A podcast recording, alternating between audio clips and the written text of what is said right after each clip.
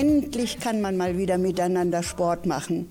Aber man hatte sich, wie immer, natürlich überschätzt, weil man sich ja viel zu viel immer zugemutet hat. Und prompt ist natürlich auch ein Unfall passiert. Ja, hättest dich mal ein bisschen mehr geschont. Was kann man bei Sportverletzungen vorher tun, um nicht auf einen OP-Tisch zu landen? Um die Antworten und Tipps zu bekommen, wende ich mich an Dr. Peter Ries. Der ist Chefarzt der Klinik für Orthopädie, Unfallchirurgie und Sporttraumalogie am Helios Klinikum Niederberg in Fellbad. Ja, jetzt habe ich ihn erstmal so weit vorgestellt. Herr Dr. Ries, wie viele Sportler verletzten sich bei der Ausführung ihres Sportes im letzten Jahr? Ist das irgendwo festgehalten?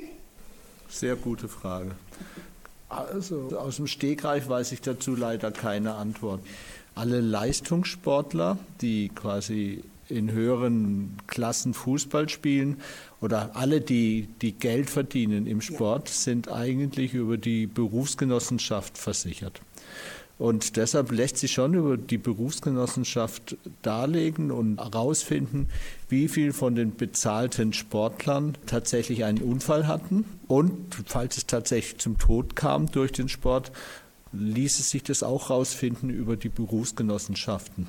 Aber also die, die dadurch sterben, das ist sehr, sehr, sehr, sehr, sehr, sehr, sehr gering.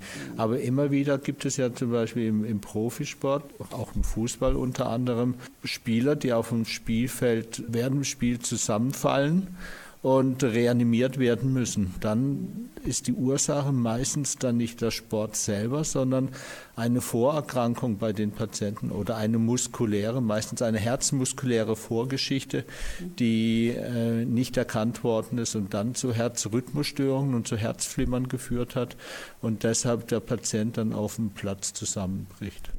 Können Sie dann mal so die häufigsten Verletzungen aufzählen?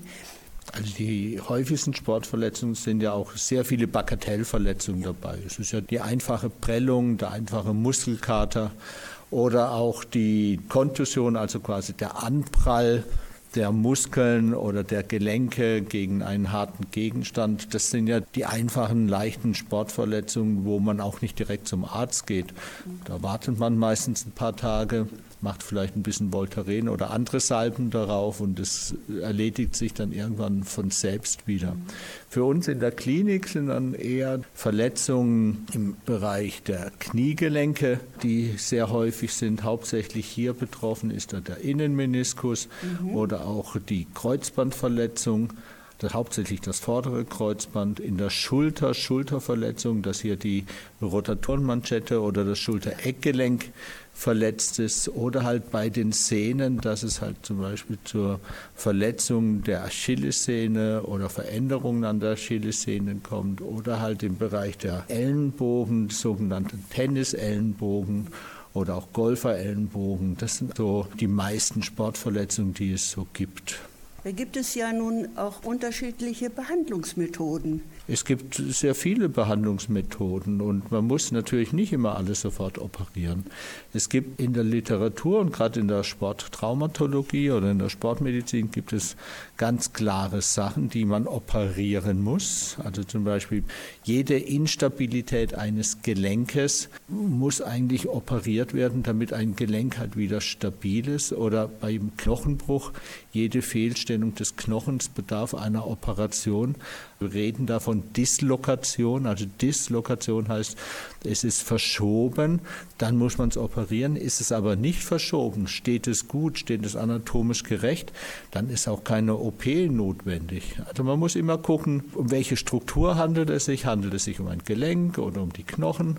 Wenn es gebrochen ist, steht es versetzt, also hat man eine Dislokation oder steht der Bruch gerade und dann muss man nicht zwingend operieren. Ja, haben Sie einen guten Tipp für die Sportler, aber auch für die Nichtsportler, die ja eigentlich unbedingt ganz aktiv sein wollen, wie man denn überhaupt diese ganzen Verletzungen vermeiden kann.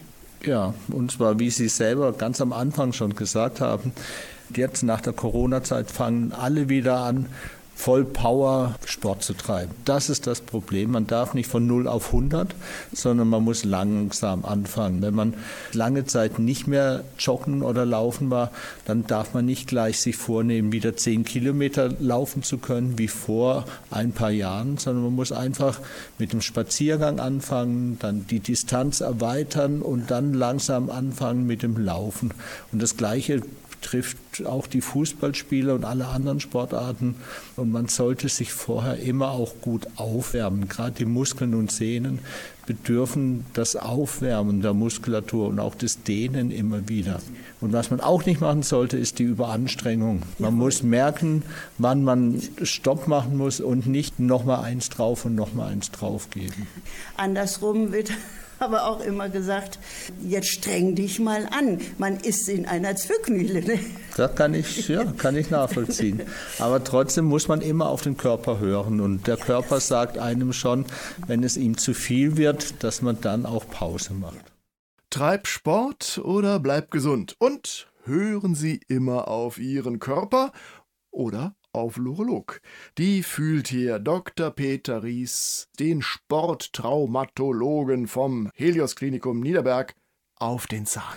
Also wie wir vorhin ja schon gesagt haben, muss man nicht immer alles operieren. Man kann vieles durch Tapes, durch Schienen, durch Bandagen auch richten, ohne dass es operiert werden muss. Und falls es dann operiert werden muss, hat sich da in der Technik sehr, sehr viel getan. Also die Zeiten der großen Schnitte ist eigentlich vorbei. Gott sei Dank. Gott sei Dank. Also wir operieren heutzutage meistens über kleine Schnitte, minimal invasiv nennen wir das und ähm, anatomisch korrekt und versuchen hauptsächlich die Muskulatur und die Sehnen und die Strukturen, die Weichteilstrukturen so wenig zu kompromittieren wie notwendig, so dass es nach der Operation viel, viel schneller vorangeht als vor 10 oder 20 Jahren, wo sie dann monatelang entlasten mussten.